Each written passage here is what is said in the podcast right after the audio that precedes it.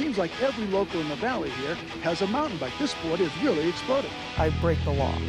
I ride an illegal trip. And it's getting away from the cops, the cars, the concrete. Those Apaka is the Chinese are down here. Skiers and snowboarders together on a run, you're looking for trouble. You know, they get on skis and they just think they can overcome the world. The more you get around, the more you're going to find out. I like to think that death is out of the question. Their life starts at forty miles an hour. You ride the chairlift for two or three weekends and you have to go like climb hills all week just to be even with God, you know.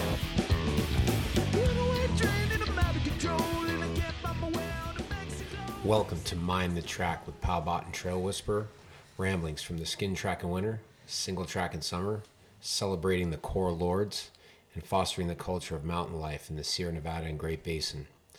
Today's April twenty-fifth, twenty twenty-three, and you're listening to episode number seven. Here beside me is the pre- professor of P O W, the director of the Powder Intelligence Agency, and the United Shredders of Snow, the one and only Powbot, who just touched the camera and made a giant noise. Powbot, how are you? What's up, buddy? I'm good, man. I forgot to press record on the camera. Oh, well, you got it. At least you got it, it just At least in I time. got it just in time, man. How you doing? Good, uh, doing good to see you. Yeah. yeah. Next, you know, it's great to see the director of the Dirt Intelligence Agency here now. Ah, in, yes. In, in person. I got a we, promotion. You did get a promotion. We've we've each got our, our, our director roles of different different agencies of shred. Uh, you know, and you're you're the guru of gravel and the resurrector of lost trail. Yes. And you're the smartest mountain biker I know. I, I realize that. Well, this, you don't know this, very many mountain bikers, I guess. I, I get well. You're the smartest out of all of them. Because I realized this weekend we were riding that you, you figured out this whole thing that you, you take your helmet off when you climb, and I'm like, man, yeah. like, I gotta figure this trick out. Like I'm just here over here sweating and. Yeah, but have yeah. you ever fallen over climbing? Well, on not not on a, like a road. Oh, okay. Yeah, we were doing a bunch of enduro riding where it was just like simple road climb, and then and then. But yes, I hear you. But I, I was impressed with his like de-helmeting skills, and then going back back on to shred. Well, you know, I I uh, I've gotten smart over the years. Not super smart, but smarter than I used to be, and that's all that counts. As long as you get a little smarter. And yeah, it just it hogs your helmet out a lot, little slower. You know, it makes your helmet last a little longer because when you're just sweating. I sweat like a stuck pig, so I try to minimize the amount of sweat That's smart. that I have. In, Trail smarts right here. Yeah.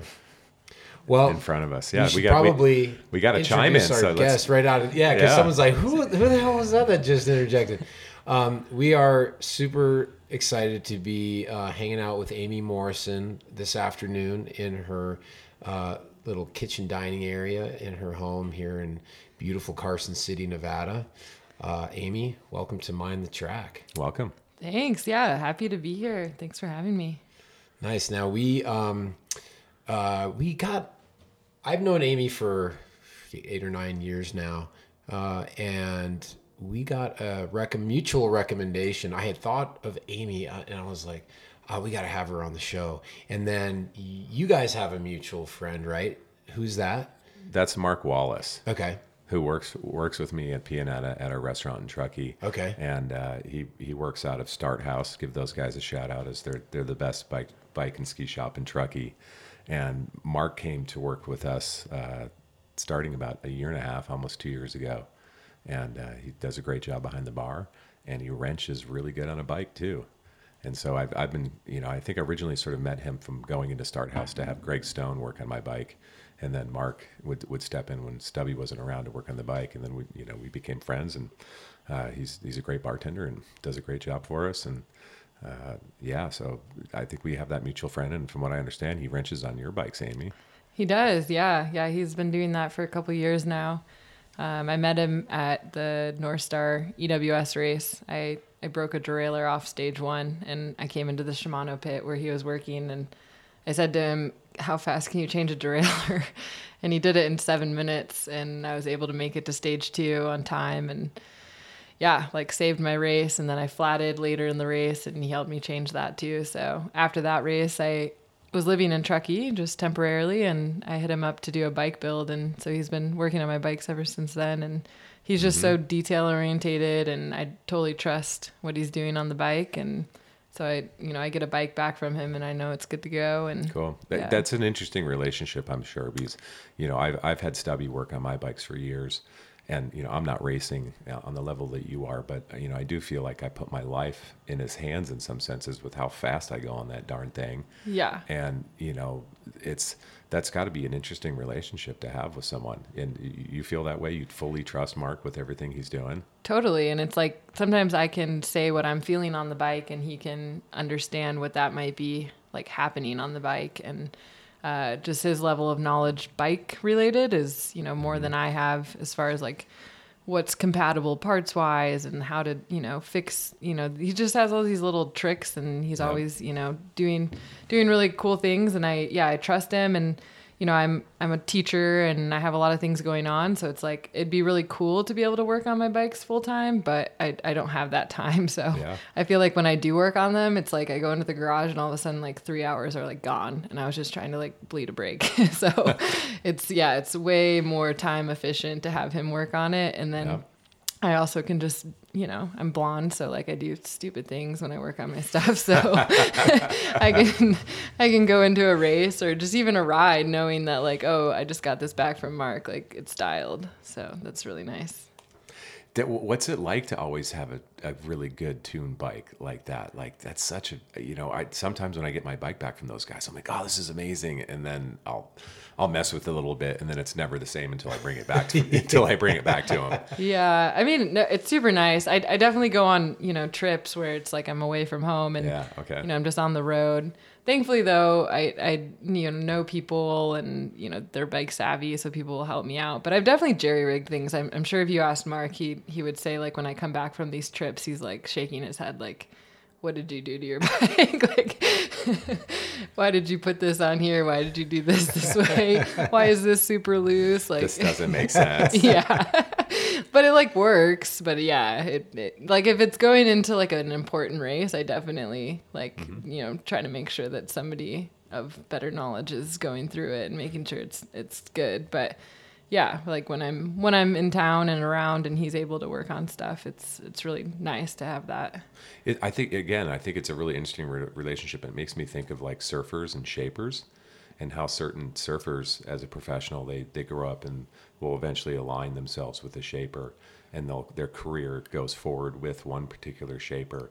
And they just end up having like this, you know, really special relationship where the, That, you know, they feed off each other and they work on design and they work like, you know, you were saying Mark does little tricks or tweaks things. And uh, do, you, do you guys ride together some so that he sort of knows your riding style and not, sort, of, not sort really. of sees how you ride? We have rode together, but not, not a ton. He's been at a lot of the races okay. and I think he really has a good grasp on my riding style and he's seen how I ride and he's also seen mm. how I break things. So yeah, he knows like what I'm going to wear out fast and, you know, sort of what mm-hmm. would be good to, to move forward with. I think, yeah, I think that having that mechanic and that person that's helping you, you know, work on your bike and get your bike suited for you is really important. Just like it is when you have a coach that you really trust. Yep. It's like, you have to have that trust that like, okay, Mark said that I should use thirty-five rise bars. Like I trust his opinion. So like, I'll do it. And it's just like when you have a, a coach that's saying like, you should do, you know, these days of intervals and then take this rest day. It's like, you have to trust it. If you don't trust it and you're going through it, then you're never going to get the benefits mm-hmm. because you're always second guessing it and that yeah. sort of thing.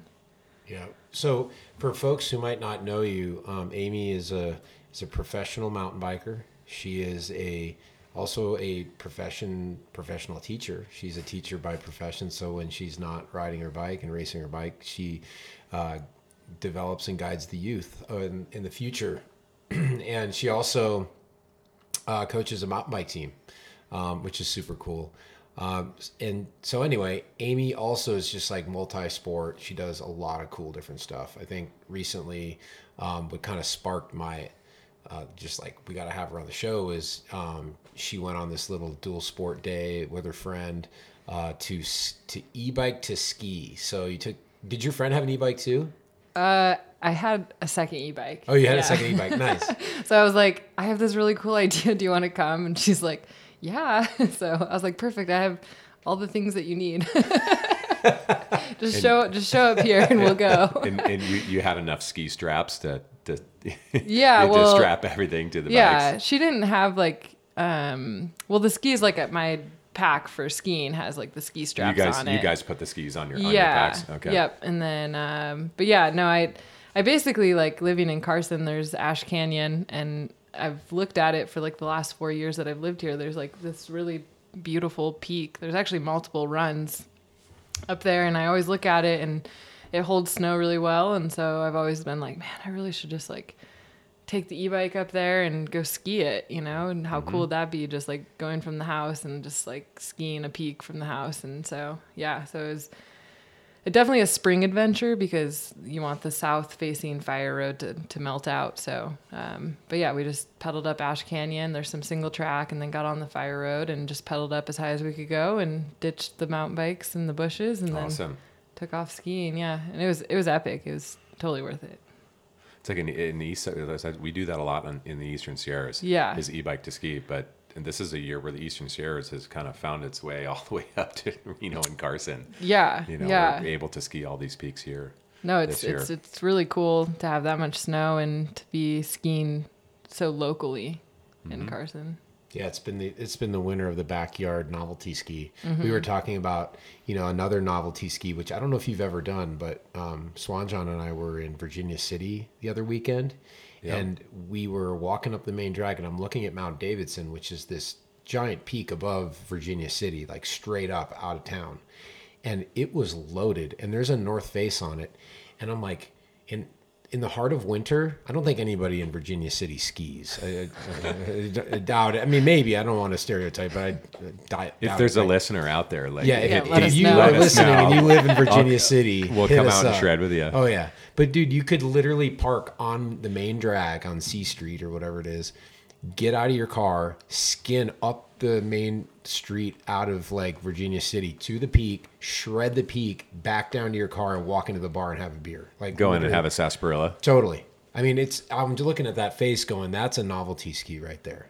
I that know. We got to do that one next winter. I mean, you could still do it right now, actually. It was like looking corned up real nice. Have, have Has Wilderness Willie and the boys skied it? I don't know if they've skied that one yet. I don't think it has enough prominence, but it definitely has pitch. It's It's steep. Yeah. Um, so anyway, that'd be a good one. Fun. But so, Amy, did you tell us a little bit about your background um, growing up and kind of the sports that you did as a kid and how you got into them and how you found skiing and biking?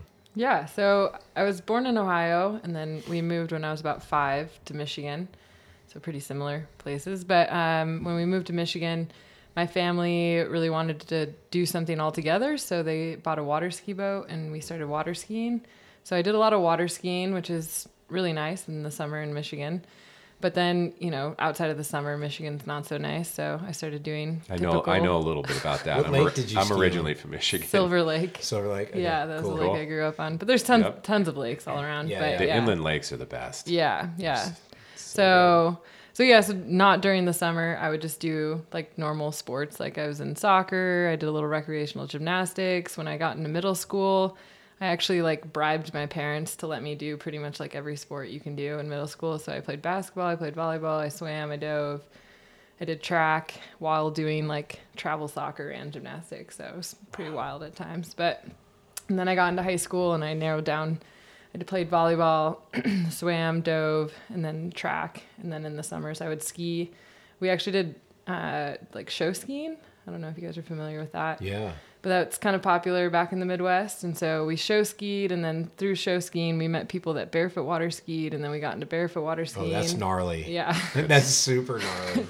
It's, I don't I don't know if I ever really like enjoyed it. I don't think anybody ever really enjoys it. It's just like one of those like uh, masochistic things, right? Yeah. Could you I do mean, it behind? Could you do it with a rope or only off a boom? Oh no, no, behind the boom. We like competed in it. So oh, wow. I was on okay. like the junior world team and went to South Africa and competed in it. I Whoa. It took them longer oh, to convince me to do it. My brothers were more into it.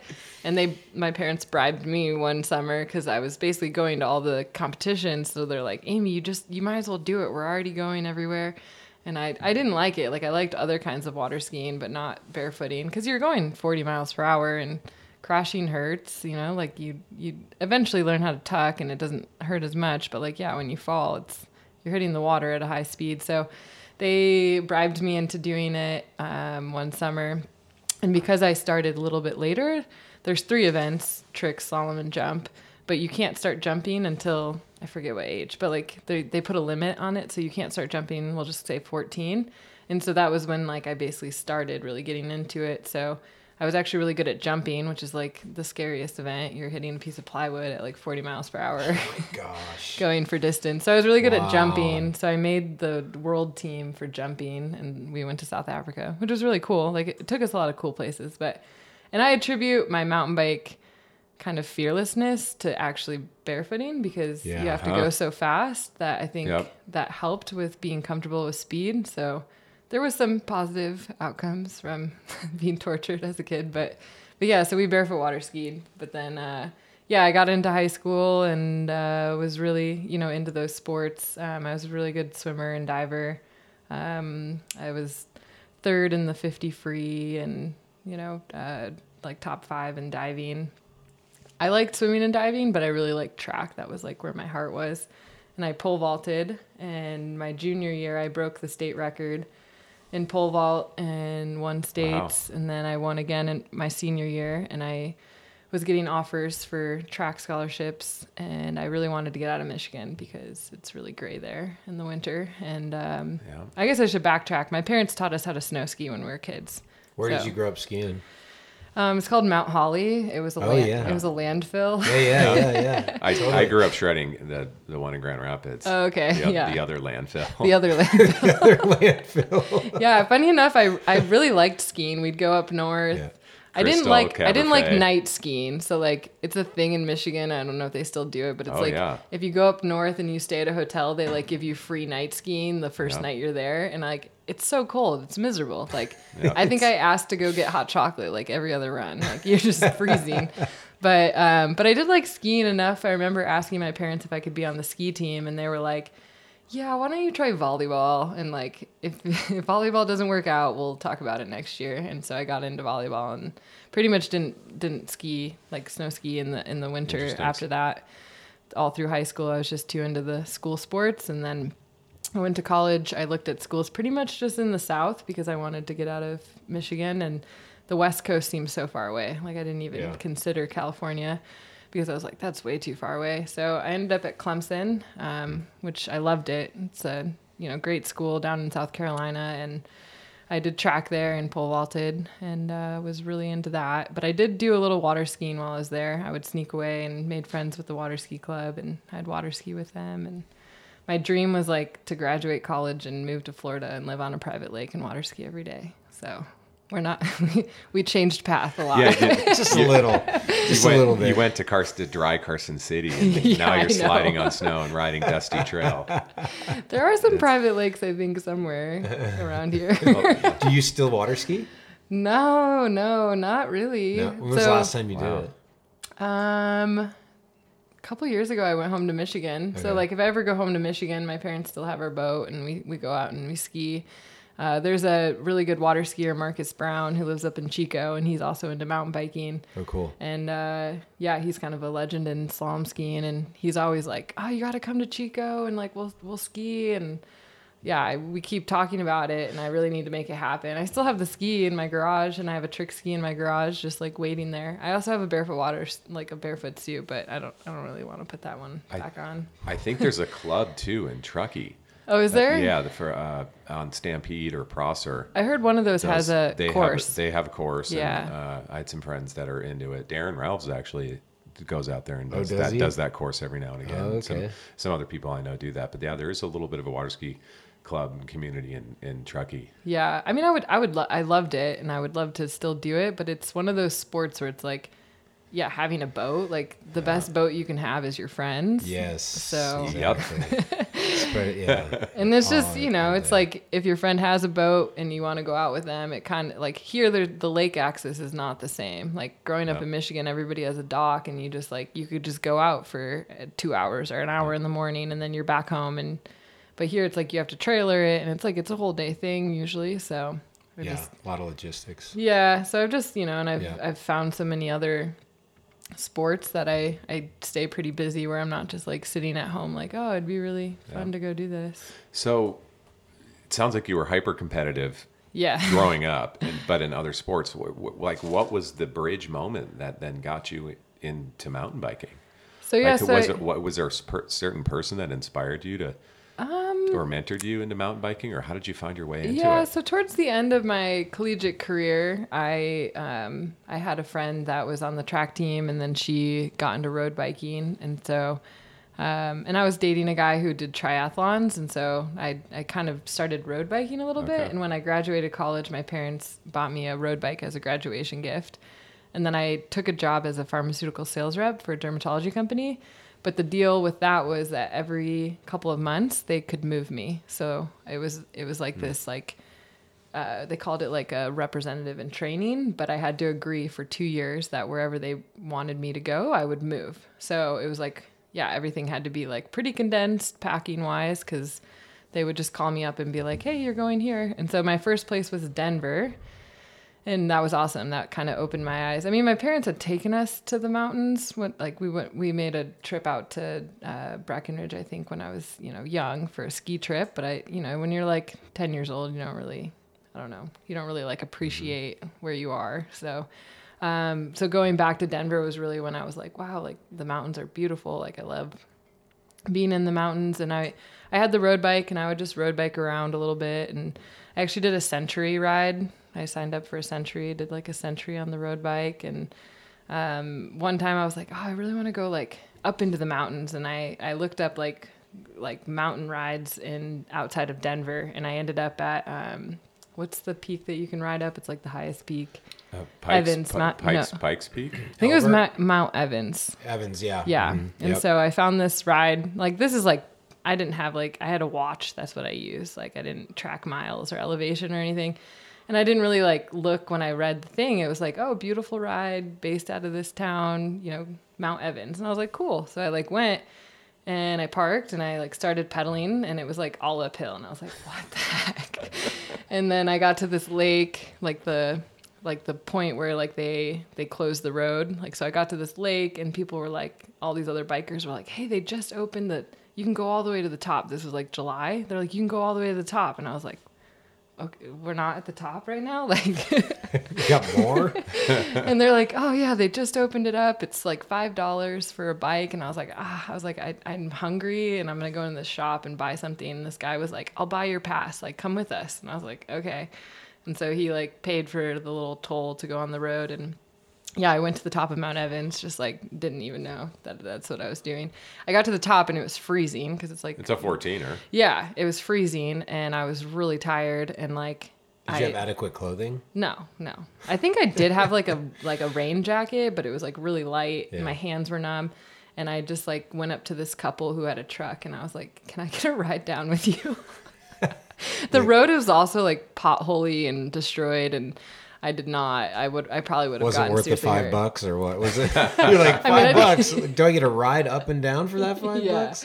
But this couple gave me a ride back down to the lake. And then from the lake, I, I went down back to the car. But like, I just look back on that, and I was like, oh my gosh, like that, what was I doing? I just like sh- looked up a ride and just like climbed to the top of Mount Evans. Like, yeah, it was crazy. It's a good adventure. That's, yeah, that's where it starts for people. Yeah. So then, but then I got moved to Can. Uh, I got moved to Chicago, which was a little depressing because, you know, in Denver I was able to to road bike, and I, mm-hmm. you know, I got a lot of exercise out there. And then I moved to Chicago in the winter, and I just I'm not a city person, and that was also when like you're like, oh, I'm not in college anymore. I don't. Have, my friends aren't right next door.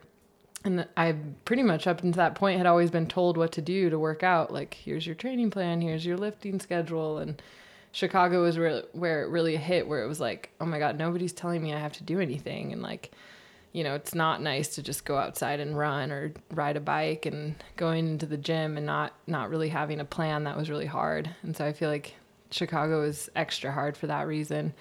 And then I moved back to Denver, and then they moved me to Kansas City, and then I moved to Sacramento. And then mm. when I got to Sacramento, I became permanent, and I had the Northern California, Northern Nevada territory. And I was like, okay, this road biking thing is cool, but like I've been checking out mountain bikes, you know, like trails, like everywhere I go, like that, that looks way more fun, like not being on the road. It looks like, you know, just more exciting. And so I, when I became permanent, I went and bought a mountain bike.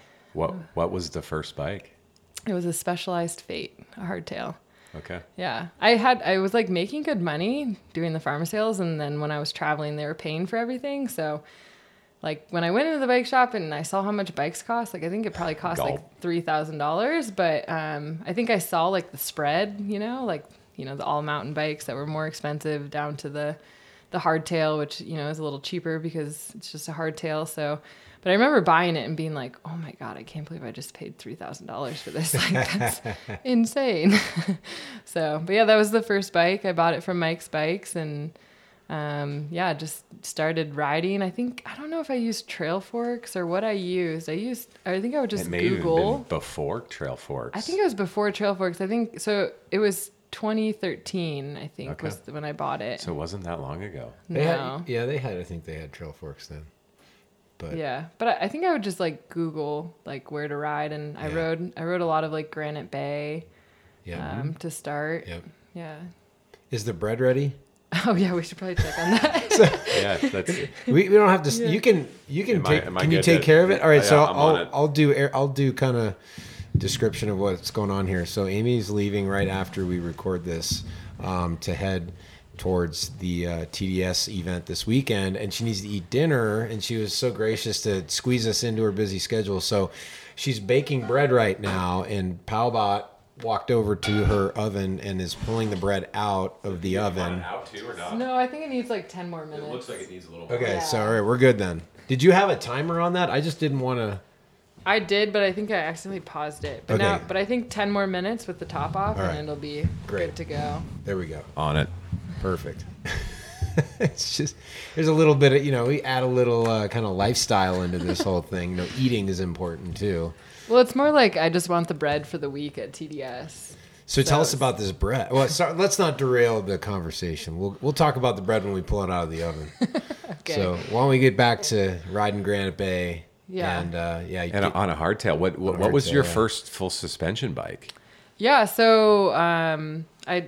You know, I I was riding the hardtail, and I would when I bought the hardtail. Actually, Mike's Bikes had this thing. I think it was like fifty dollars. If you paid fifty extra dollars, you could get like unlimited tune-ups for two mm-hmm. years. And so when I bought the bike, I was like, that seems like a good deal. And so I bought it, and I was living just down the street from the bike shop. And yeah, every single ride, I pretty much like if I flatted or if my wheel was like wobbling or whatever, I'd go in there. And so. Um, The manager was Brian Durling, and uh, the uh, mechanic was uh, Rich Mal. And so I kind of got to know those guys, and Rich is an awesome guy, and he would always, like, just tell me, like, I, I always felt bad because I was like, don't you need to be working right now? Because he just, he can talk, and, like, he was, like, telling me, like, what I did to my bike and, like, why he was fixing, like, it this way, and was just telling me things. He would tell me about trails and things I should ride. And then the manager, Brian, one day when I came in, he was like, hey, like, cause I was riding by myself all the time. And he was like, hey, like, do you want some girls to ride with? And I was like, yeah, that'd be great. And he's like, well, give me your, your card or your info and I'll give it to them. And so he connected me with these two girls, Nicole and Sarah, who are training for endurance, uh, mountain bike nationals. Mm-hmm. And so I started riding with them, and um, yeah, I was, I was telling you earlier that they took me on this Auburn ride that was like, probably to this day, one of my biggest Auburn rides. It was like thirty plus miles, like over seven thousand feet of climbing. We like started at the confluence, went up. We did Stonewall twice. So we like climbed up the Mammoth Bar. And then the second time we climbed up the Fire Road. We went out, we did Squaw out to, you know, the Forest Hill Divide Loop. But then we did like Ruckachucky, the the fire road down to the river, and then we did another one, and then there was a third one like over by Connector. And then when we came up the third one and we got on the Connector, like that there's that climb, like the you go down over the bridge. I, yep. I walked it. Like I was I was so done, like so tired. And um yeah, that was that was a huge ride. So that, that officially you were like, I'm not going to be a cross country racer. Yeah, I was like, I don't really know about this whole pedaling thing. But, um, but yeah, they were like, Nicole and Sarah were super instrumental in like helping me mm-hmm. develop as a rider. Like, you know, they took me riding in Tahoe. And, um, another funny story was I was on that Specialized Fate with, with no drop or post or anything. And we did, um, Castle, the, is it? Castle Peak? The hole, uh, hole in the ground. Hole in the ground. Yeah, yeah. Oh, yeah, and we did hole, hole in the yeah. ground. Hole in the uphill both ways. Exactly. Yeah. yeah. But that, but then we got to the stair part, and um, yep. I remember, it. I remember they were like, "You're gonna want to put your seat down," and I was like, "No, nah, I'll be fine." Just sent it down the stairs, yeah, like high posted yeah. on a hardtail. I crashed and oh, flatted. Yeah. And flatted. yeah, uh, I think I flatted and then I crashed, but whatever. Um, but they, but they were like, that's awesome. They're like, "You're really good at the downhill. Like, you know, like you're you're doing really well at downhill." And um, I was like, "Yeah, that's what I enjoy the most." And so Brian at the shop talked me into buying a Santa Cruz Bronson. So that was my first all mountain bike, okay. and that one came, I'd say, like maybe like eight months after I bought the the hardtail. I bought the Santa Cruz Bronson. First thing I did is I went up to North Star and I went on Livewire and tried to teach myself how to jump. I crashed awesome. and I landed on the sprinkler system and like cut my knee open because oh, I didn't no. have I didn't have knee pads. Oh, on. Knee pads, everyone, the knee pads. Yeah, yes. but yeah, right. so that was like day one on the Bronson. But but yeah, then I I kind of went into like a shuttle phase where all I wanted to do was shuttle, and yeah. I think that's not terrible. Like you get a lot of practice going downhill and whatnot, but yep. then Sarah and Nicole were like, "You should try enduro." So they were the first ones that, that mentioned enduro to me. Like I had never heard what enduro was. All I had really sure. known was like cross country or downhill. And they were like, "Yeah, there's this type of racing where you, you know, you just pedal to the top and then you just get timed on the downhill." And I was like, "Oh, that sounds really cool." And there was the Mammoth Kamikaze Games. And so I went and I signed up and raced that, but I flatted twice and ended up just walking out. So I didn't actually finish. So. so when when was that? When was your first enduro race? That must have been like the um like sep- like late September of twenty thirteen. Okay, was like the first one, and then and then yeah, and then I um you know I was riding through the winter. I think it was a drought winter, so I think it were, I was riding Mills Peak like in November. Yes, mm-hmm. it was. You were shuttling. That was yeah. That was that was in the middle of the drought. Yeah, yeah. yeah. Those were the drought years. Yeah, so I was um, I was riding like Mills Peak in November, and with a friend, and we had, we had shuttled it, and then we got to the bottom, and she had to go. She had like a hair appointment or something, and I was like, "Well, that was so fun! Like, I want to do it again." And I saw these people like on the trail, and then they were in the parking lot, and it was Ron Sanchez who um, owns the property at T D S mm-hmm. and ha- has the race, and his son Casey and their friend Max. And so I went up to them, and I was like, "Hey, I was like, are you guys doing that again? Can I like?" Can I get a shuttle with you guys? And so they're like, sure. And so we uh, we did the Mills Peak shuttle again. And then Ron at the bottom was like, you know, you're not you're not too bad for a girl.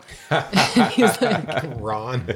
he's like, we have this property uh, in Grass Valley. Like, you should come ride it. And like, you know, I, I oh, shuttled rad. back up with Casey, his son, and got Casey's number. But it took me a while before I like reached out to like be like, hey, like, you know, what's this property thing about? But, um, but yeah, I met, I met somebody else who Stosh Bankston, and he was like, oh yeah, like, um, let's go to Ron's property. And so I went out there for like, you know, trail work day and riding. Yep. And that was like, that was spring of twenty fourteen.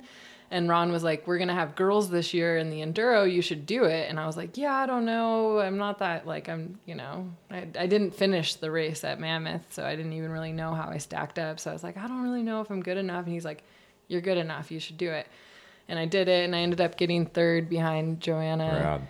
and Teal. And that was kind of like my like, oh wow. Like I'm, I'm good at this. Like I beat some people that are supposedly good at this, so I, yeah, like I'm doing it. And Teal, um, Teal was actually really huge in those early days as well. Like she was a cheerleader for me. She was like, "You're really, you really have a knack for this, and like you're really good. Like just keep at it." And yeah, she was really supportive, which was really cool. Teal Stetson Lee, mm-hmm. yeah, she's yeah. awesome.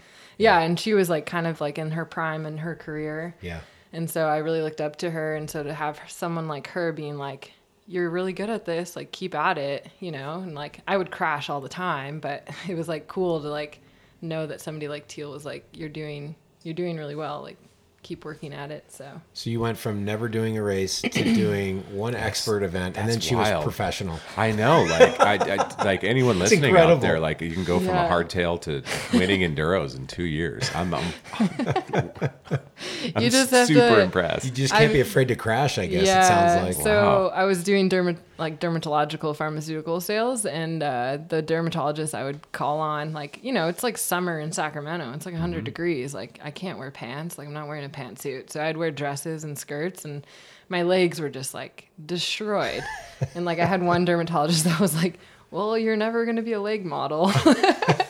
And, like, the nurses would be, like, giving me Aquaphor and telling me to cover them up. And, yeah, yeah. So I, I crashed a lot in the beginning. Like, I, and I, like, back to the barefooting, like, I really think that barefooting helped me, like, with the crash response. Like, when you when you crash barefooting, like, you really want to tuck and yeah, um, yeah. so you don't scorpion on the water. And I yeah. think that that really helped when I would crash on the bike. Like, I just had a really good sense of, like, not – you know, sticking an arm out or, you know, getting yeah. hurt crashing. Because, yeah, crashing is not good if you're getting hurt all the time. That's really going to delay your progression in the sport. Have you cra- ever crashed really hard and hurt yourself pretty bad? Yeah, so I've had a concussion. Like, definitely I've had one of those. Um, I broke my scaphoid, which is in your wrist. Mm-hmm. Um, and then...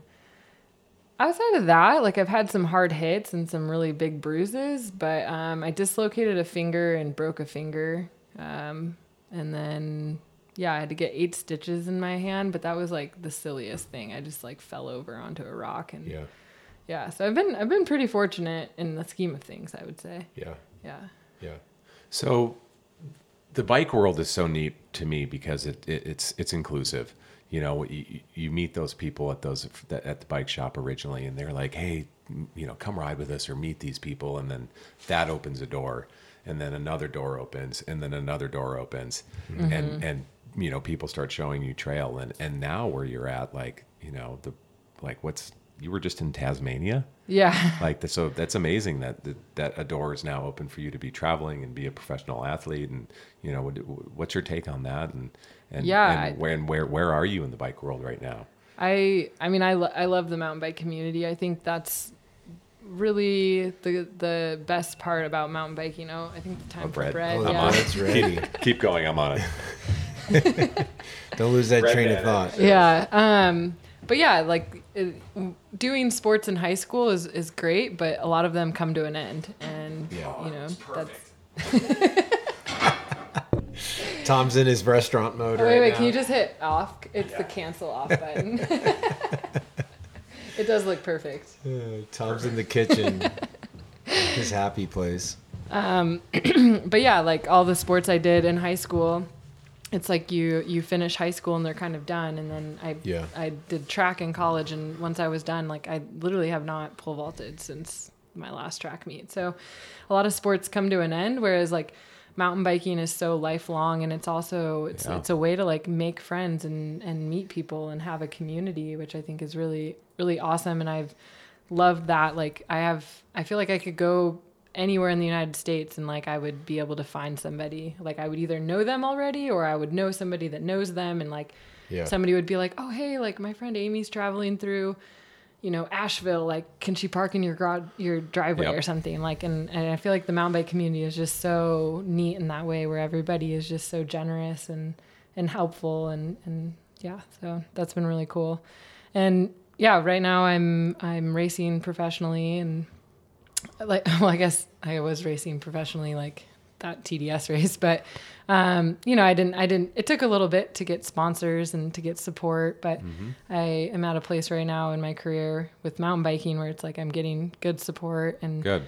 um, yeah, I'm able to, to do it at a high level. Do you feel that the female athletes these days are getting as much support as the male athletes? It's really interesting that you ask me that right now, because I, I just talked to one of my friends and then, and, you know, competitors, um, she actually asked me, she's like, hey, do you mind like telling me like what you're getting? And, you know, we had a conversation about it, and it's, it's really like, it's like a thing that nobody talks about. So it's yeah, really hard. Well, like it, I was it like, should I, be talked about. Yeah. I was like, I honestly don't really know what anybody else is getting. Like this is, you know, this is what's happened for me. And like, for me, it happened like pretty organically, like over the years. Like I'm not really, even though I was in sales, I'm not a salesy person, and it's really hard to ask for what you feel like your value is, because mm-hmm.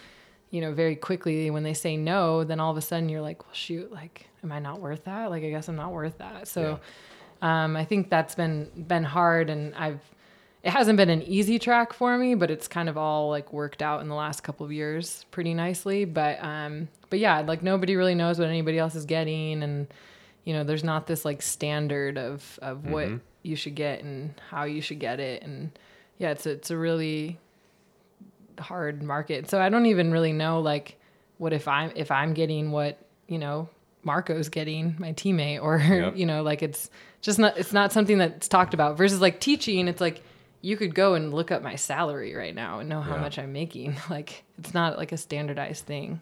Mm-hmm. Yeah. You know, in the, so in the surf world, that's the, the one sport that I really follow outside of mountain biking and skiing is professional surfing. And within the last year, the, the W S L has gone to equal pay, mm. it, it particularly prize money for female and, and male athletes. And I think, mm-hmm. you know, they were, they sort of pride themselves in, in taking that path and, and being the first or, you know, organization that does support both, both male and female athletes. And in doing that, uh, so, I mean, I, I just think that it's just in time that, that it, that it happens. But, yeah. And I mean, but, but mount, the conversation has, should be, the conversation yeah. should be had in the sport.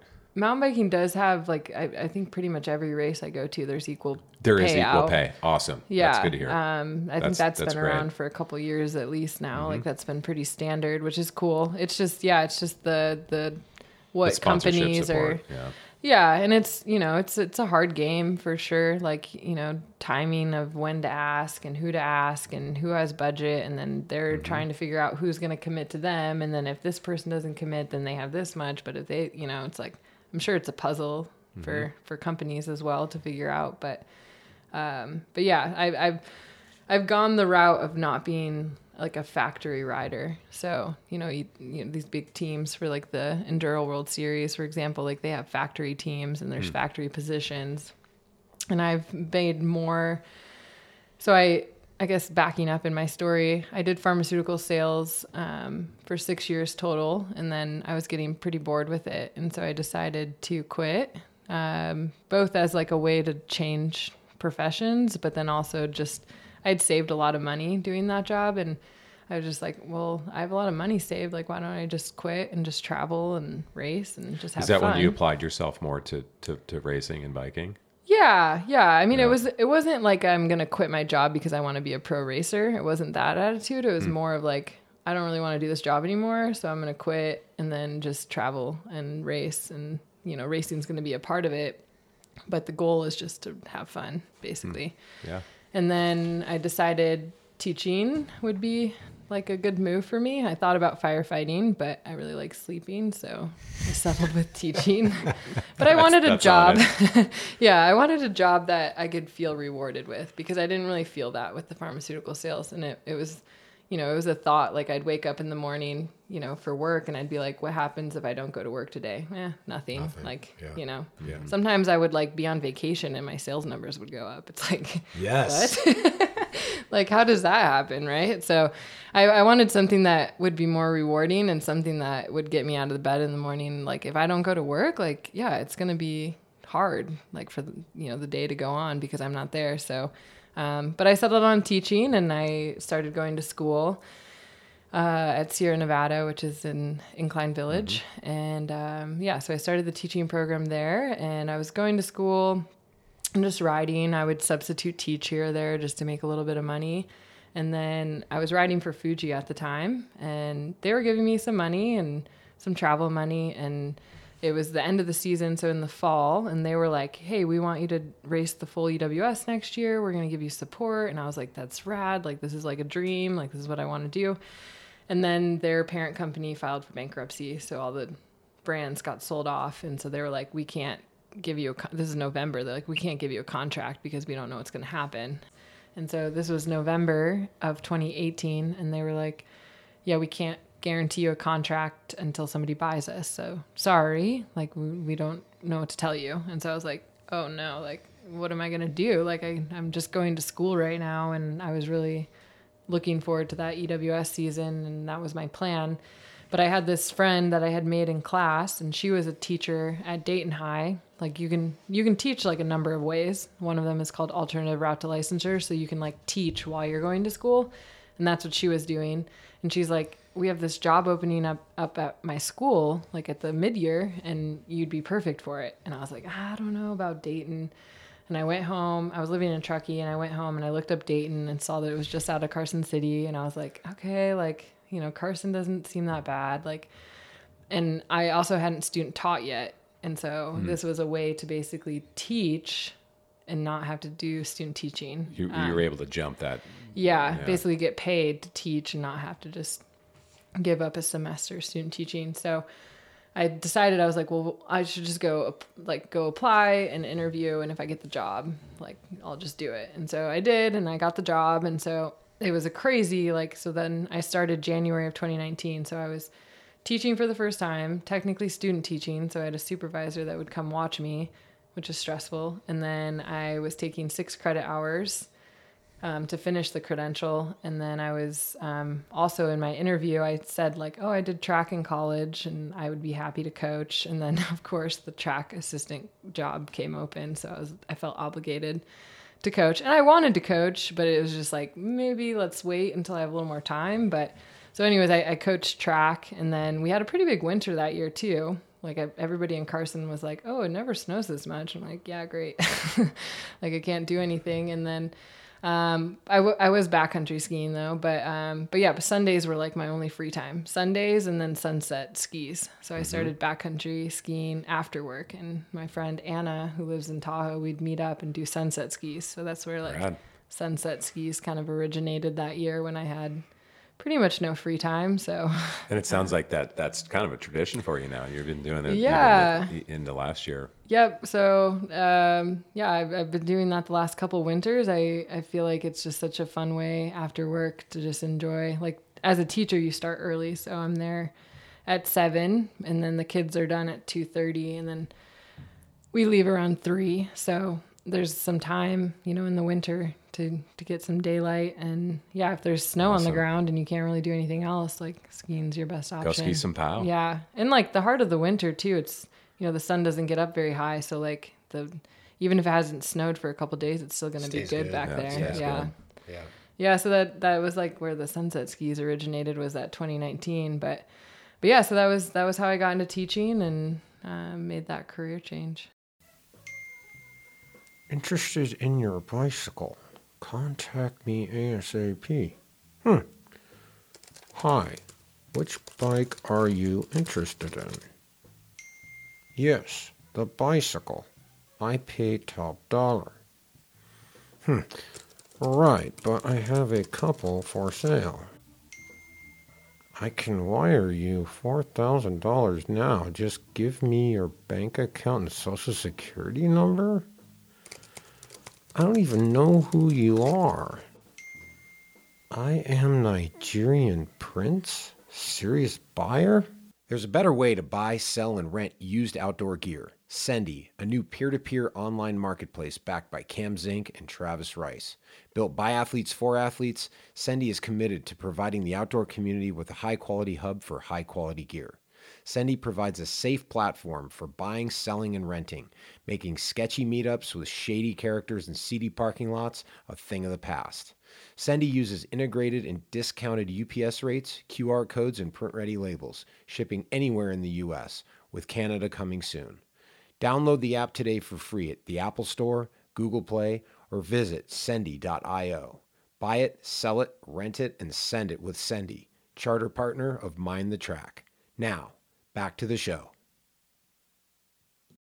And now you're you're coaching mountain biking as well. At, is it out of Dayton, or is it greater yeah. Carson City area? It's just, it's at Dayton High it's School. At Dayton. Yeah, so awesome. Kind of like back to when I was in high school, like I had so many good coaches. Like I really attribute a lot of my competitive success to these coaches that I had. Like I had a swim coach when I decided I was going to do track in college. Like he like helped me get scholarships and like find these schools for track, even though he was my swim coach. And like, mm-hmm. I was hurt one, one season and, um, I couldn't run, and he helped me in the pool. We like set up this like P V C pipe off the diving board, and I would like go underwater and do like the pole vault swing. And, you know, he was just like always there to help me, which was amazing, you know, to have that support. And then, Um, I also had a pole vault coach from a neighboring school that would just like meet me and like coach me and would never let me pay. Like my parents would be like, oh, like let's give Mister Rainwater some money, and he would never take it. And so I just had all these like coaches that really went out of their way to help me. And so I've always wanted to coach and really give back in that mm-hmm. way. And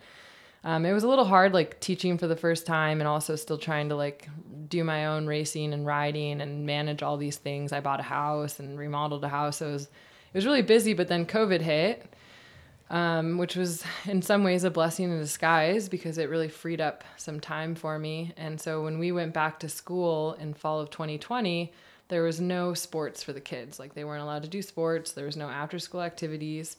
And so I asked if it even would... even outside ones. Well, so I asked. There was no like they didn't even have cross country that year. Like they weren't allowed to play soccer. Like yeah, because of contact and being close by. But I asked if if mountain biking would be okay because it's outside and we could stay socially distanced. Like you don't have to come into contact with anybody. Yeah. So they said it would be okay. And so I started the mountain bike club um, in, in the fall of twenty twenty, and we joined the N I C A League.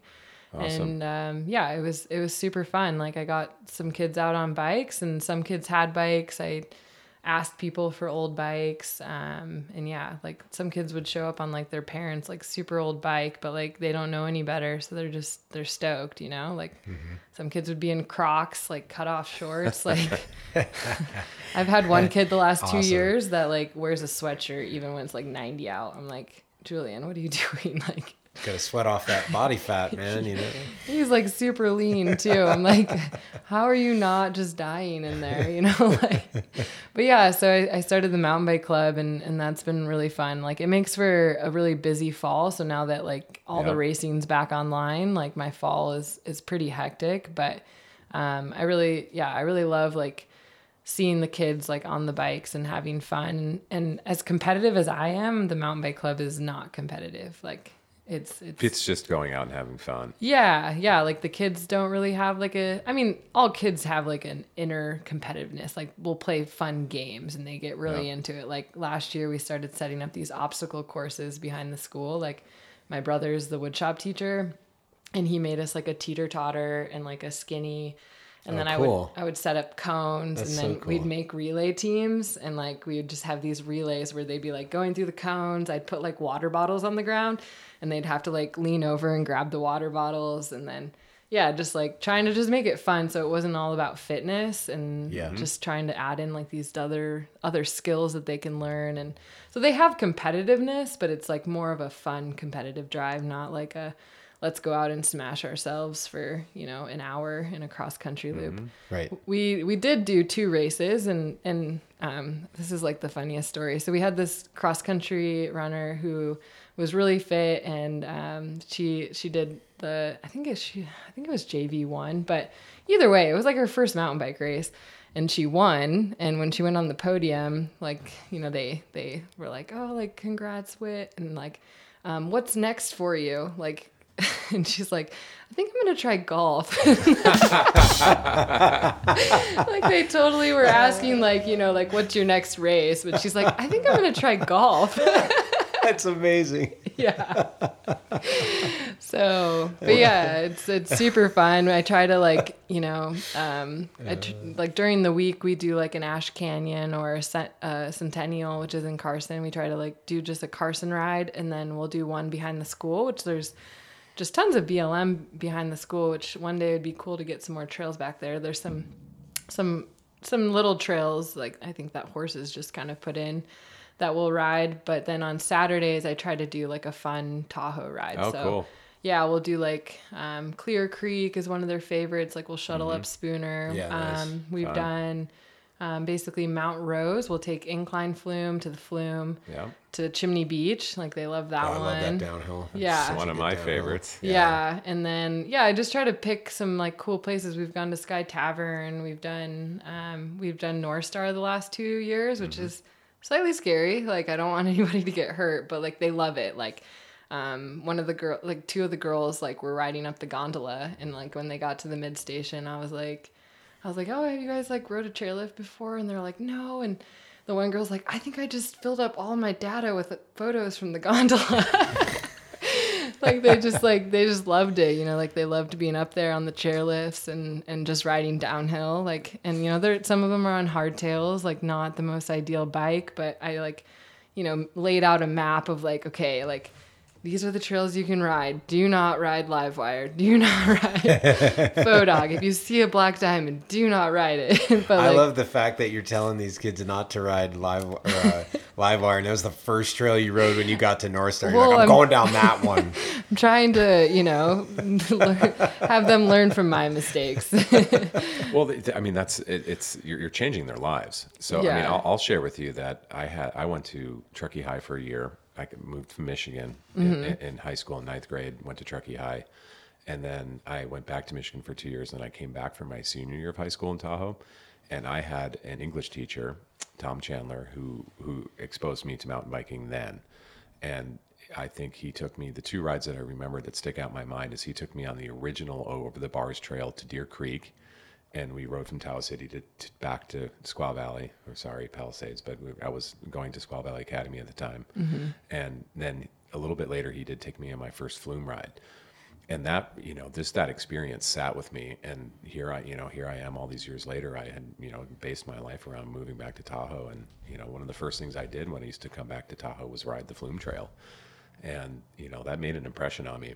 Yeah, that, and that's it's powerful. For what you're doing for those kids is powerful, and and you know it's something that we're talking about on the show a bit. It's mentorship, and and you know passing a torch and what that means in these sports, in both particularly with backcountry skiing, because it's kind of the, the the path of access for a lot of people is that they have to have someone that shows them the ropes, and, and sure. I think for what you're you know the level of mountain biking that you're doing, like.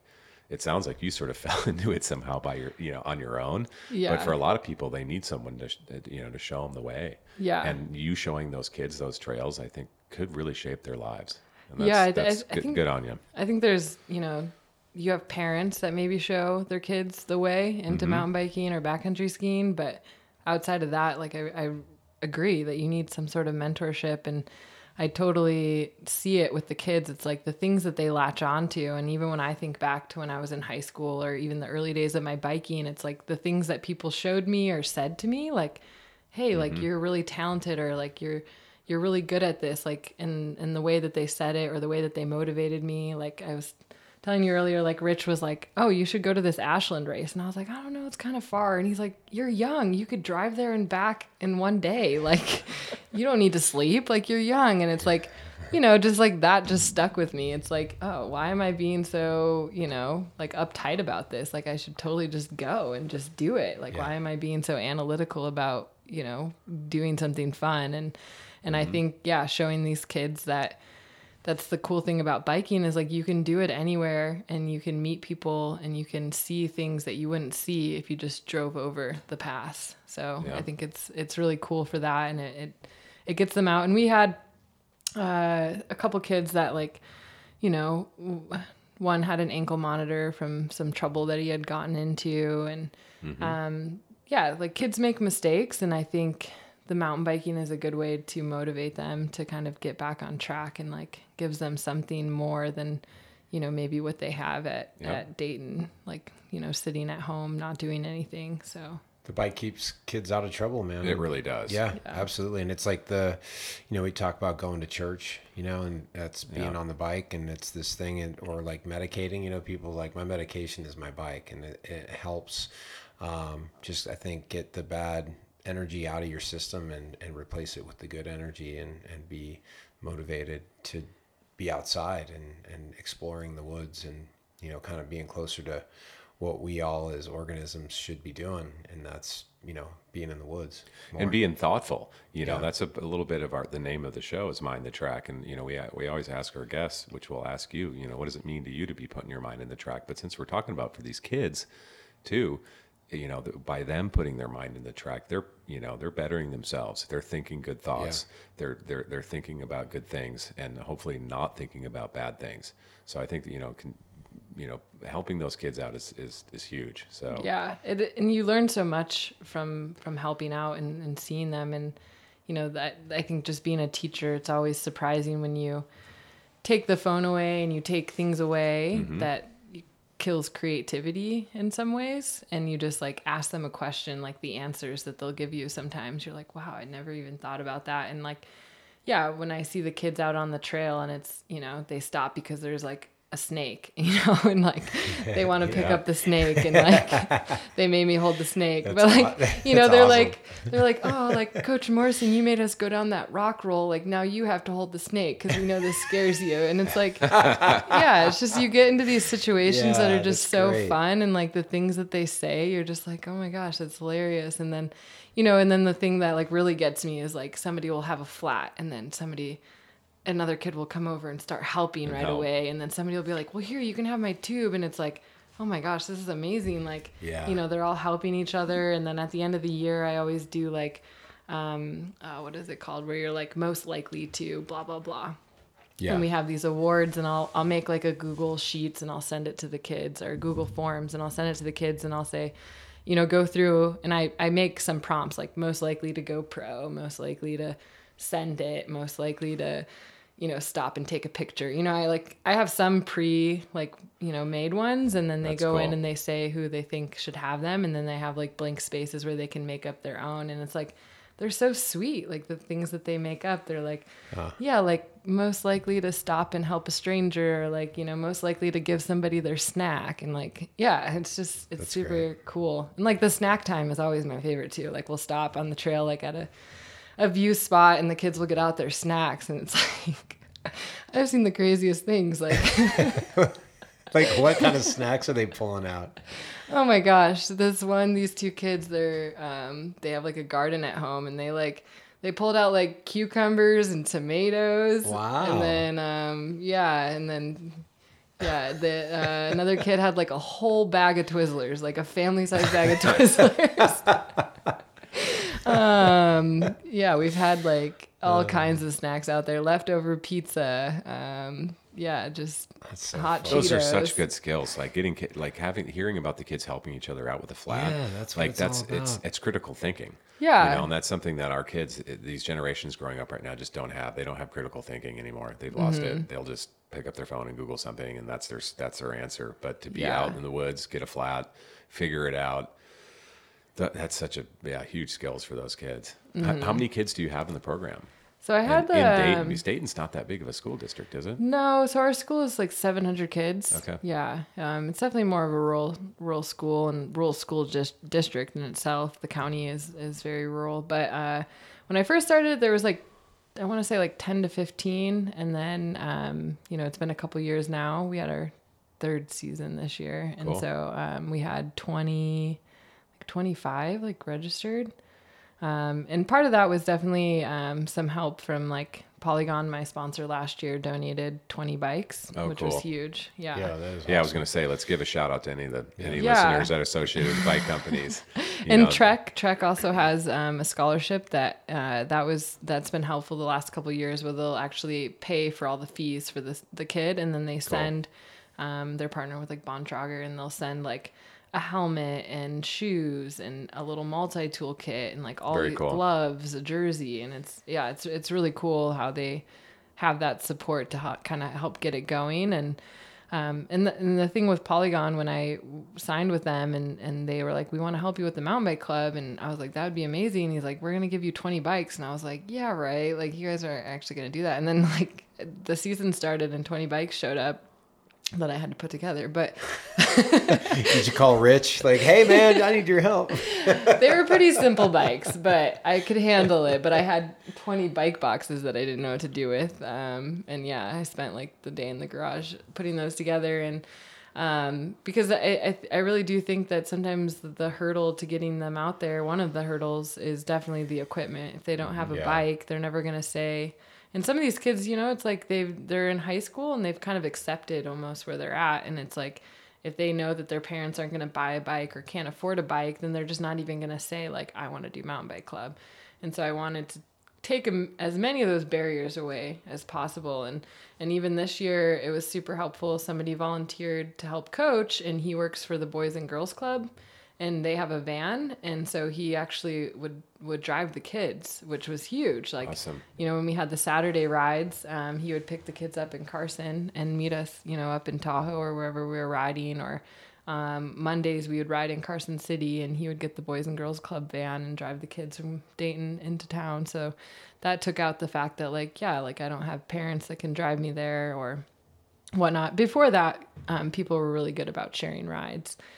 And and that helped a lot. But yeah, it's just kind of like trying to get those barriers away so yeah. that they can actually say yes and, and do it and enjoy it. And, and it's really cool, you know, like I'll see the kids in the hallways the rest of the school year, and they'll come up to me and be like, oh, is Mountain Bike Club going to be in the spring? Like, or, you know, like, you know, when, when can we do Mountain Bike Club again? The word's out. Yeah. Kids are loving it. Yeah. And it's just, it's cool to see how much they, they enjoy it and, and are having fun with it. And, you know, like they, they, like another funny story is like one kid bought, I, I think, no, he didn't buy them. He had Fox stickers. Like I, I give out stickers all the time because I have stickers all the time. And he put like Fox stickers like over his, like, I don't even know what cheap fork he had on there. Oh no, on the station. Yeah. yeah. And then another, I heard them talking one time and he's like, yeah, he's like, I'm going to buy the Fox thirty-eight stickers so that I can put it over the fork. Like, you know, it's like, it's so cool. Like how much they pick up on, like, you know, they, they won't really say it, but they'll like see it. And then they try to emulate it and, yeah. and do it on their, on their own stuff. And yeah. So, and do they know how badass their teacher is or how their, their coach is? Do they know about your exploits? And yeah, I mean, I, I think definitely, definitely like the Mountain Bike Club kids know. And, and, um, yeah, I would imagine they, they look up to me and, and have that, that aspect. I mean, um, whenever we do like little contests out on the trail, they're always like, well, I, I think one comment one time was like, I, I rolled, I did this rock roll. I was like demoing a rock roll.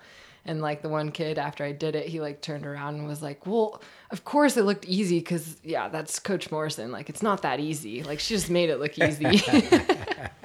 Uh, and then like last year I did the Trophy of Nations race. And so I was, I missed a week of work and, and, you know, that was during Mountain Bike Club. So they all knew that I was going over there to race. Where is that? And what, what was that all about? So the Trophy of Nations, um, was, uh, it's an enduro race, and the top three ranked riders from each country make up a team. And so it's a team race essentially, cool. But it's everybody's individual times added together for the country. And then, you know, Um, that's your ranking overall in the country. But it was it was really cool. I don't think they're going to do it anymore just because they've changed from E W S to U C I World Cup, and there's no team enduro in the World Cup.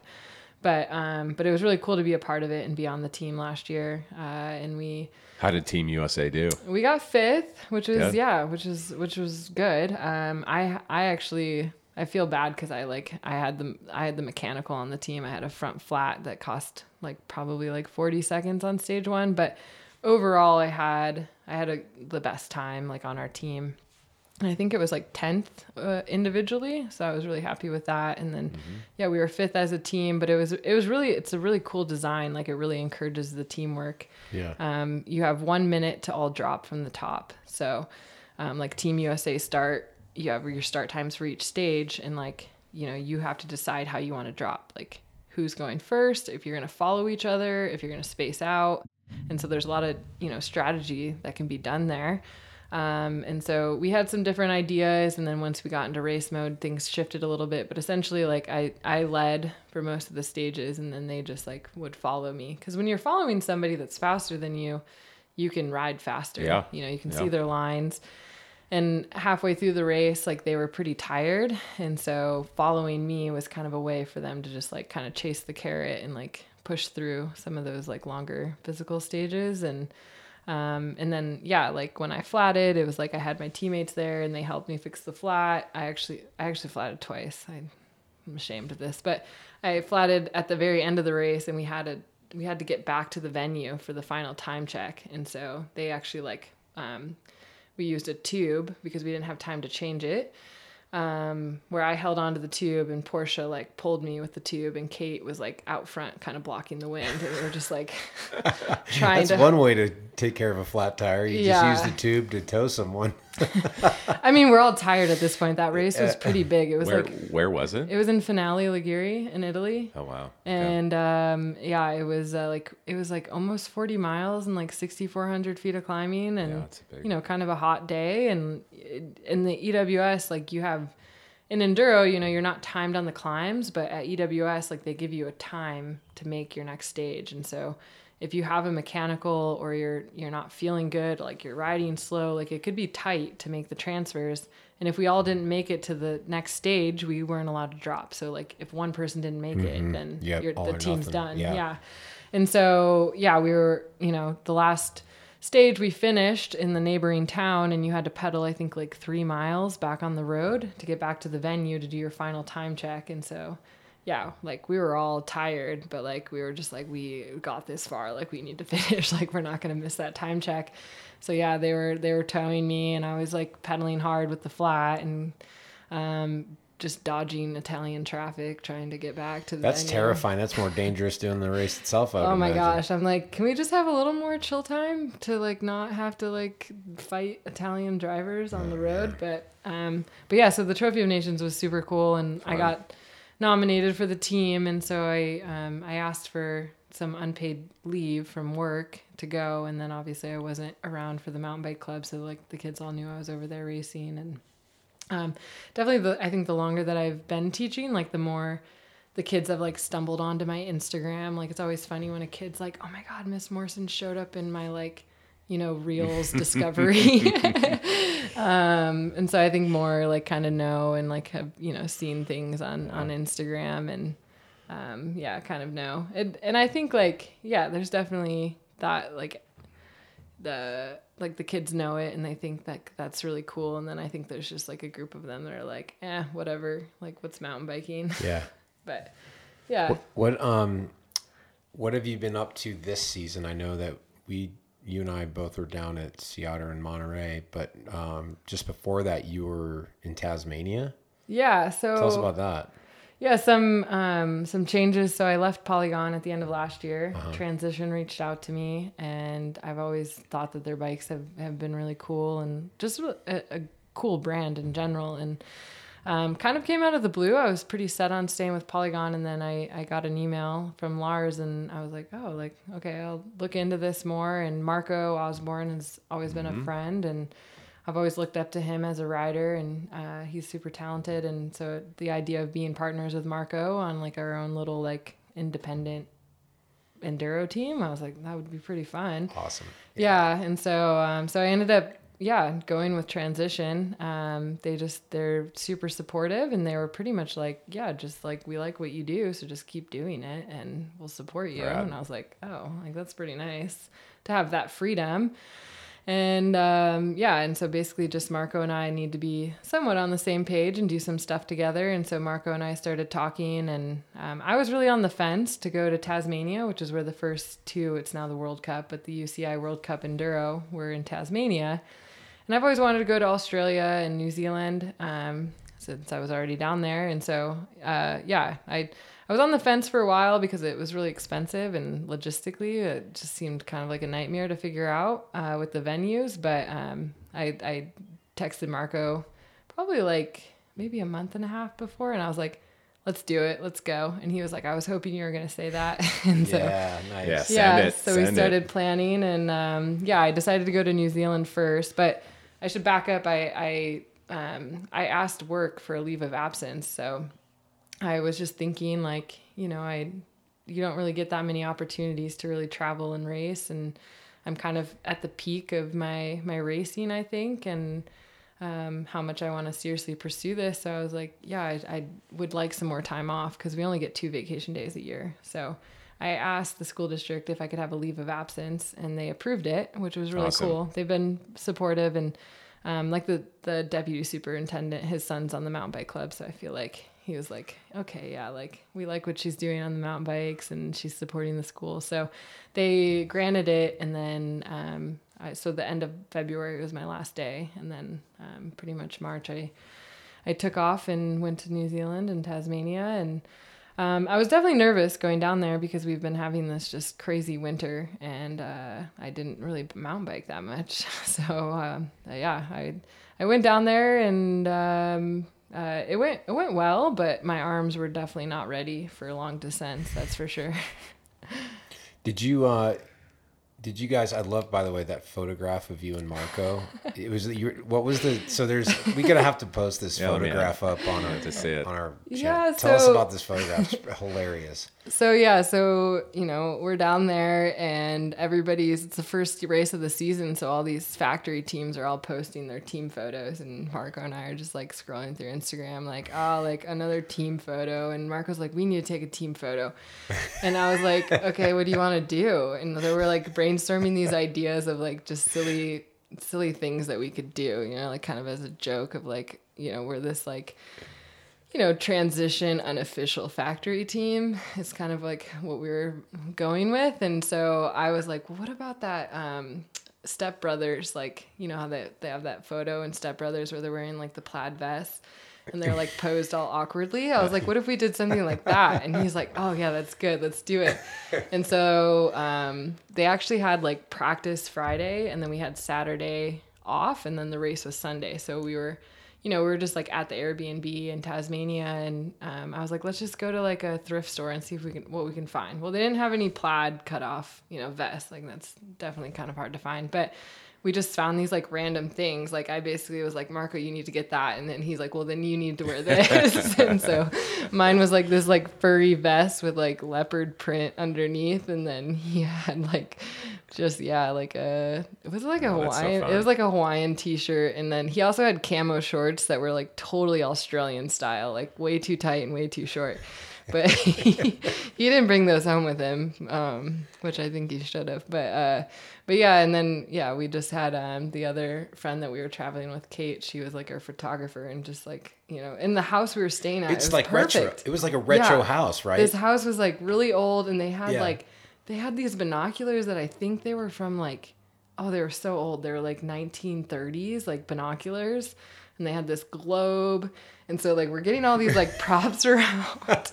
And then Marco's like making up the name. He came up with this like crazy name. It was like, you know, transition, unofficial, factory, elitish, globe-trotting adventures. Or something yeah. like that. And just like, and yeah, we posted it and it like blew up. People loved it. Like they just thought it was hilarious. It was hilarious. And like, wow. I think it really That's just awesome. kind of like embodied like Marco and I, like, you know, like we were, I, I think we're just like pretty chill people and just want to have fun. And um, I think Marco more so, you know, than me. I think sometimes I can get a little serious, and that's why I'm I'm stoked to be partnered with him, because it, he's such a good reminder of like just enjoy it, enjoy yeah. the ride. Like, you know, for the first race, I took off before him, and he was just like, hey, just like smile, have fun out there. And it's, you know, just kind of stuck with me. It's like, yeah, like this is supposed to be fun. Like, you know, if you're stressing about it and, and whatnot, like you're you're killing the fun. So um, I'm really stoked to be partnered with him, and we have some fun stuff um, coming up. Like we're, we're we're doing T D S Enduro, and then we're and actually at Sea Otter last weekend, everybody was shocked to see him there because he's not really a Sea Otter guy. Right, and so right. he was like, yeah, Amy made me come. But we had a we had a lot of fun. We camped. W T B had like all these camp spots, and we camped yeah, with them. Yeah, that was, and, we had I cooked yeah, out with you guys. That yeah. was so Weir awesome. was making dinner every yeah, night yeah. and it was it was actually really fun. I had a lot of fun outside of the racing. Um It was a lot of fun hanging out with everyone. And then, yeah, Marco raced the downhill. And, um, yeah, so we're doing T D S. And then we're going to do Trans Madeira, which is a five-day enduro race around the – it's an island, um, Portuguese mm-hmm. island, but it's, like, more, like, yeah. off the coast of Morocco. But we're doing that event. Marco's really into the trans racing, yep. the multi-day racing. He's super yep. good at, like, you know, racing blind. and Right, yeah. So we're doing that, and then we're going to go race the World Cup in finale. And then we kind of break away a little bit from each other at that point in the season. Yep. Um, but yeah, so it, it's cool, though, being with him and just, um, you know, with Polygon, like I had teammates, but they were all international, and it's cool to have somebody, you know, honestly, he lives like thirty minutes away. So that's cool. Yeah, you guys are holding it down here. He lives there. thirty seconds away from me. yeah. It's been awesome having him as a neighbor. Yeah. And uh, He he's what I love especially about Marco is that in the wintertime, he's just down to go for a hike. Like if we want to go backcountry skiing, he's not he doesn't have any big objectives in mind. He's not like we gotta we gotta bag this peak or we gotta do this objective. He's just like, I don't know, man, let's just go for a walk. Let's just go, yeah, yeah we'll go over there or we'll go over there. And he he's just down for being out in the woods and, and the experience. Yeah, like the winter, this winter, it was definitely a, a backcountry ski winter, like epic winter. So I was backcountry skiing a lot and I dirt bike and um, yeah, just like to do other things. And I think sometimes I get like really antsy and anxiety, like, oh my God, I'm not mountain biking. Like I'm, I'm not going to be good. Like I have a race coming up. And Marco is really good about just like, yeah, just doing other things, like living in the moment. Like, hey, I can't really bike right now. I'm going to go ski. Yeah. And, uh, yeah, just seeing him do that and then just go crush it is reassuring that that's like a good method to use.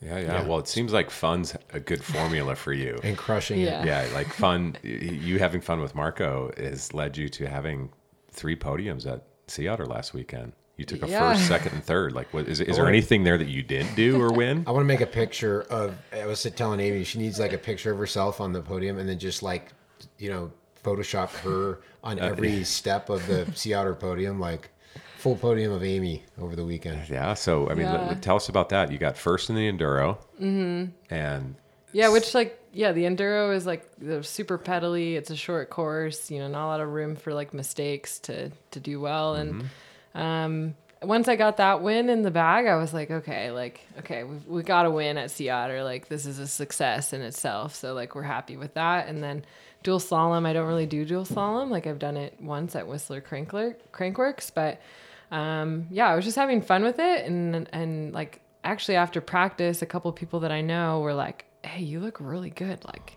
you know, you could, you could do really well. And I was like, really? Like, you think I look good? Like, you know, you're watching everybody and it's so hard to gauge like what your speed is. I qualified fourth, which was definitely like an indicator, like, yeah, oh wow. Yeah. Like, okay. I'm, I'm kind of on pace.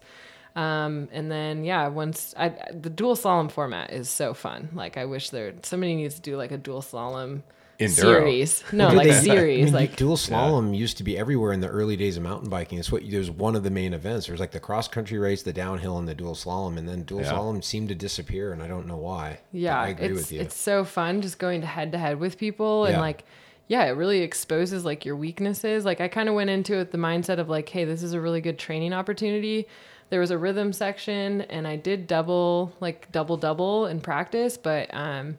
I decided just to like on the one line, just double and then kind of like roll out because um, I just didn't want to get hurt. Like, you know, like that's early in the season. And mm-hmm. so I just tried to stay with like a safe, um, smooth as fast kind of approach. And yeah, like there's a video of me going against Jill in the semis, Jill Kittner in the semifinals. And like, she's double doubling the one lane and I'm like pumping the other lane. And I, I ended up actually beating her in the first round and getting in the advantage. And it's like, I look back on that. I'm like, oh my gosh, like, it's just crazy that you like, you don't have to be doing all the crazy things to be going fast. Like you can just have like a smooth approach. And I think I really was like pushing it in the corners and riding really well. And yeah, I ended up third in that one, which was, awesome. was a surprise and definitely cool. And then downhill, um, yeah, like the next day with next morning, like quick turnaround into downhill and, Um, yeah, I just, I just told myself at the top, like, you know, you, you're already crushing it. You're having a good weekend and like, just have fun and just like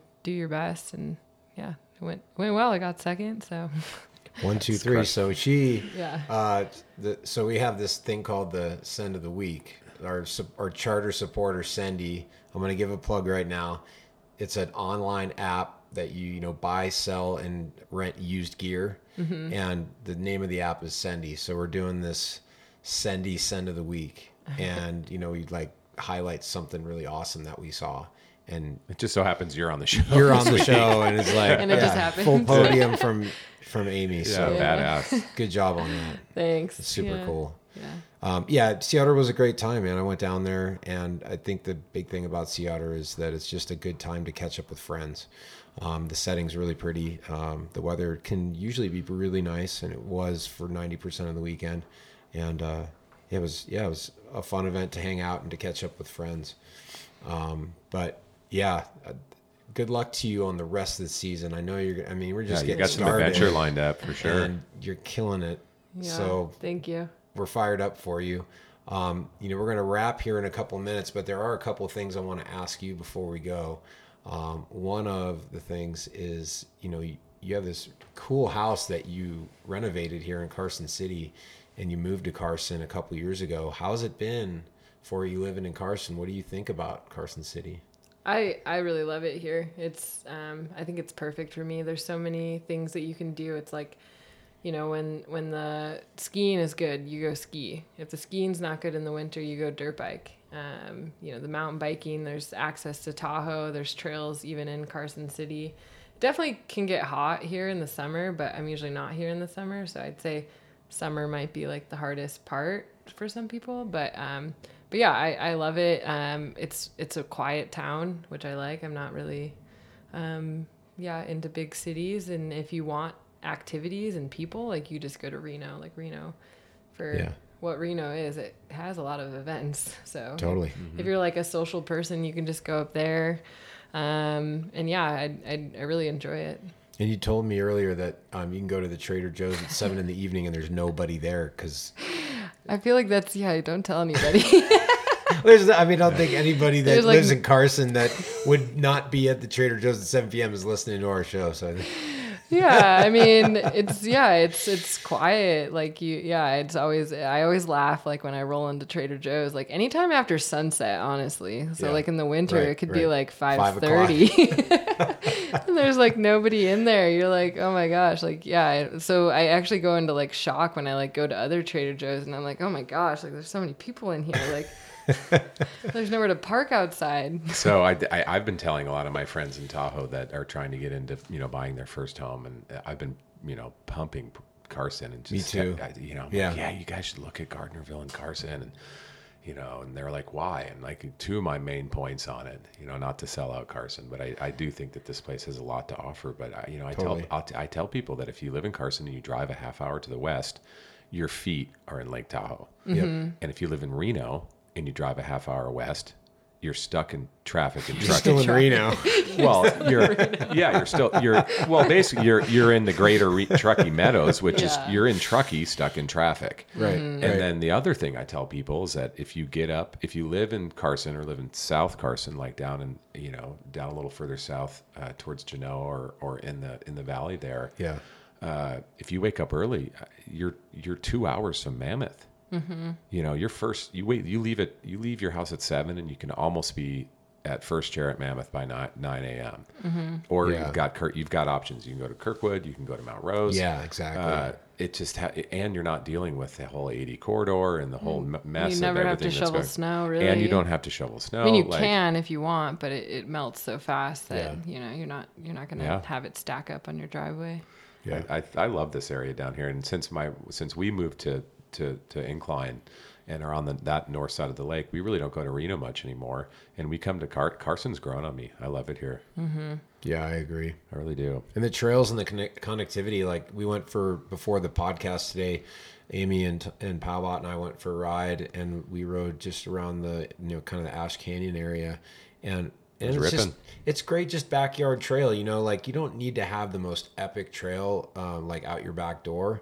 Like you can go to get the big epic trail, but it's nice to have like a quality backyard trail network mm-hmm. that you can go do a quick ride on, or you can go do a trail run on, or take your dog for a run, you know, like, and Carson has that, and they have bike paths everywhere, like paved paths. So you don't really ever have to put wheels on like an open road with shared with vehicle traffic, and Carson's done an amazing job. Shout out to Muscle Powered, which is the local trails organization in Carson. And, um, yeah, they've done a great job of like being multi, you know, um, bike transport from tr- building actual dirt, single track, narrow trail to like helping develop these like paved paths yeah. for kids and families to be able to ride their bikes and not be, you know, at risk of getting run over by a car. It's yeah, really yeah. cool. I'm looking forward to the new connection that's mm-hmm. going to come off of T R T. Oh, yeah. There's oh, going to yeah. be a new section that that will, you know, instead of always having to drain out Ch- Chimney Beach, you can actually take, yeah. turn, go the other way. Take yeah. a dirty left and go the other way and four thousand and come all the way down to Carson. Four thousand vertical foot descent from the top of Marlette into Lake. Literally, it puts you on, um, on uh, was it King Street? Is mm-hmm. it King Street? Yeah. The main drag. It puts you like right there, like at the bottom of the grade. Yeah, it's that might be huge. A new favorite trail. Oh yeah, it's it's going to be a really it's going to be a game changer for Carson. I think it's going to be actually attract not only people to come ride here, but to move here. They're like, man, there's great access, oh, you know, yeah. for quality of life. Um, but yeah, so that we haven't ridden that trail yet. It might be a new favorite. But Amy, what is it? What is your favorite trail? And local here in the area, like yeah. if you've got a full day, like what, what do you, where do you want to go send? Oh, for sure. Toads. I okay. mean, that's yeah. just like the one that yeah. always comes to mind. Yeah. Mister Toads is so hard to beat. And I, I love just going to that area and just doing a big, like, it feels like big mountains back there. Mm-hmm. Like you can, you can get up, I like going to Star Lake yep, and Friel just Pass making, and Star. It's, yeah, it's magical make, up there, right? Making a big loop. And sometimes, you know, the T R T gets a lot of hikers on it, but if you, you know, I'm a teacher. So like if you hit it like midweek in the yep. summer, it's usually pretty quiet up there. And yeah, I just love like doing a big ride out there and then finishing on Toads, you know, but Toads is definitely my favorite. I think I've like thought about like how I could ride like Toads like four times in a day. You know? It's like, have you ridden it since the Caldor fire? I have. Yeah. Yeah, yeah. I, I think it rides better. I don't know what you think, but it rides better if you like, you know, like, I, I think it's easier. Better sight line. Yeah. You can, it's a better you can, line of sight. You can huh? see better and like line. Kind of, you know, there's there's also some like lines that have opened up, I think. Yeah. As well. Um, so it's it's definitely fun and fast in some, some new ways. But mm-hmm. um, yeah, and it, it looks kind of cool too in some ways when yeah. you're ripping through like the, the dark dead trees. And, yeah. It'll be really um, neat this year with the contrast of all the, the, the undergrowth that's going to come yeah, up. Yeah. I think with the big winter that we had, there's probably going to be a lot of like new growth and, mm-hmm. and grass kind of growing in there. Um, but yeah, that, that trail is just so fun. It has a little bit of everything, you know, like you're getting like super raw rock garden chunk to high speed to like flowy sandy turns. Totally. And, yep. you know, it, you're just dropping down to the lake. It's hard to beat. It's the original downhill in Tahoe. It was originally a moto trail back in the day, Saxon Creek, and it's still to this day. It's one of the oldest downhill trails around, and it's still, I agree with you. It's like one of the best. It's yeah, if so you can fun. Clean that rock garden, you get, you're doing something right. Yeah. Yeah, it's always it's always my favorite, like ripping through there, and there's like people just standing there watching, and like you just yeah, like rip yeah, past them. Yeah. And like, oh my God, like they just rode that. You just put like, on a show for people. You're like, yeah, yeah that's like how you once, do it. Once you kind of, I mean, it's always going to be a little techy, but like, yeah, once you kind of know the line, like you can just kind of go into it and, and it's fine. But yeah, like learning the line is definitely tough. It's just mm-hmm. like people don't know. It's just like a bunch of boulders. Yeah. Like you're just like riding right. down these boulders, but totally. It no, looks I, intimidating. Yeah, right? I, I, yeah. Yeah. It looks intimidating, but it's, you know, I think like top to bottom, like I usually like to start on the Tahoe Rim Trail from that direction mm-hmm. and like drop into it. And so mm-hmm. that gives you like an extra like five or so minutes. Yeah. And then you drop into Mister Toads. And then, yeah, I try to like, you know, I use it as like a long enduro practice stage, which I think is, you know, kind of what I seem to have excelled at in the past is those long stages, you know, like twenty minute stages where you're just like, yeah, you know, you're finding like you're, you're gassing yourself, but then recovering and going again. And like you're trying to ride tired and like staying consistent when your arms are falling off. And yeah, and so yeah, I like to I usually like to just sprint it, not for like Strava or anything, just for like myself, just to like mm-hmm. see how hard I can push it. Yeah. Yeah. Well, before we go, we always like to ask our guests uh what mind the track means to you. Like when you hear the term mind the track, what comes to mind? When I hear that, I think um yeah I I, I I guess the first thing that comes to mind is uh, just like whenever I'm out like backcountry skiing or riding, it's it's like being in that moment and like taking in like what you're looking at. Like today when we were on the track, I was just like looking at how green it was. Yeah. You know, mm-hmm. like everything's so green from our winter. And I think that's like the beauty of like getting out and doing these things, these sports outside, is like being able to like appreciate what's around you. And sometimes it's the scenery. Sometimes it's like seeing somebody that you know on the trail, or like mm-hmm. seeing somebody like, yeah, just like smile on the trail. And I think that's, yeah, I don't know, that's kind of the first thing that came to mind. Nice. I like it. It's perfect. Yeah. Yeah. yeah. Um, Amy, where can people find you? Uh, and like, if, if you have any sponsors you want to shout out to, and, and people can find you like on, on the social media or anything like that if you're on there? How can yeah. people find you? Um, on Instagram, I'm I think I think I'm Amy Mo underscore eleven.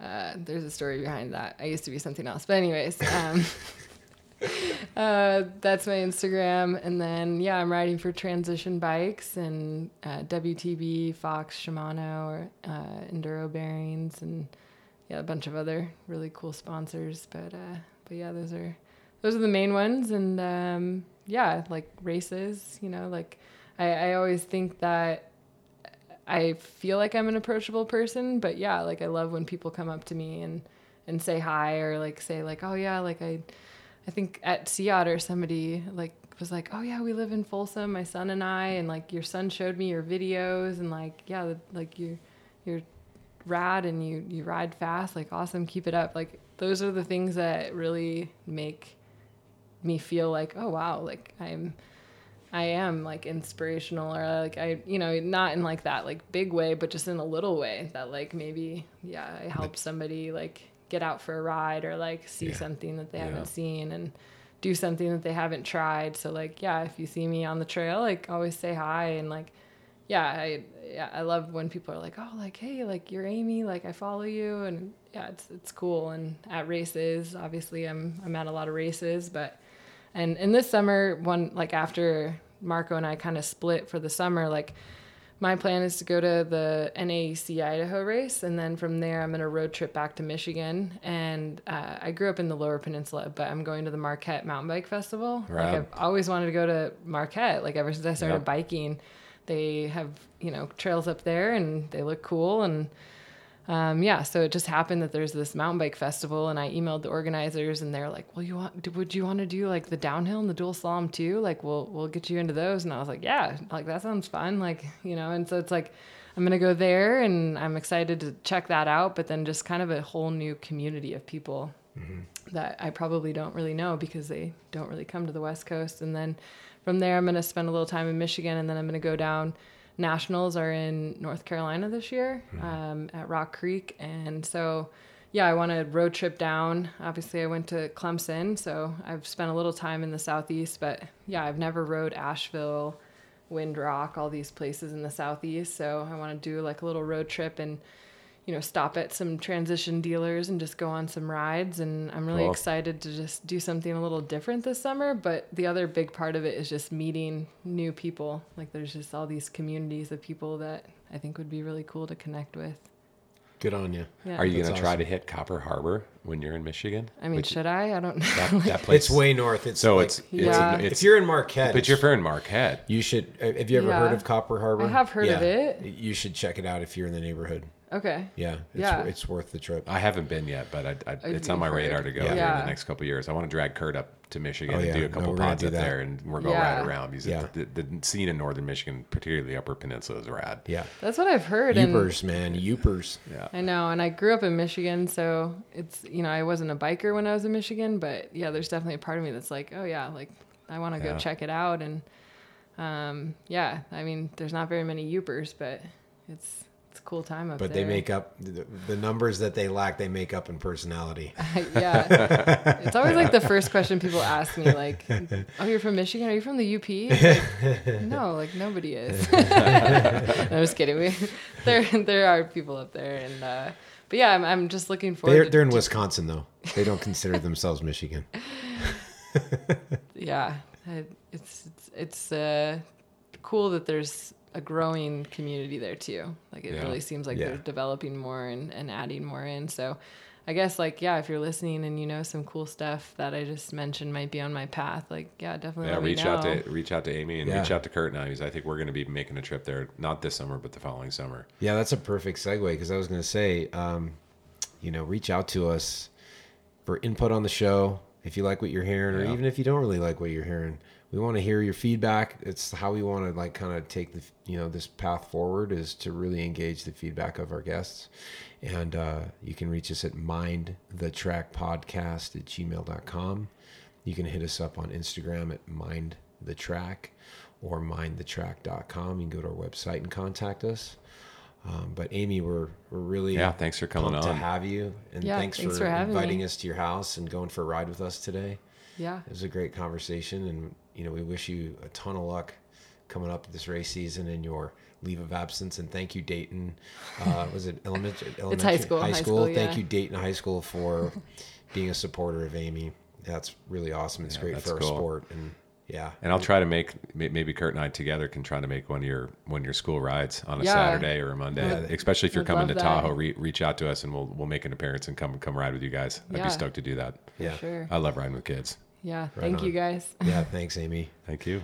Thanks for listening to episode seven of Mind the Track with our guest Amy Morrison.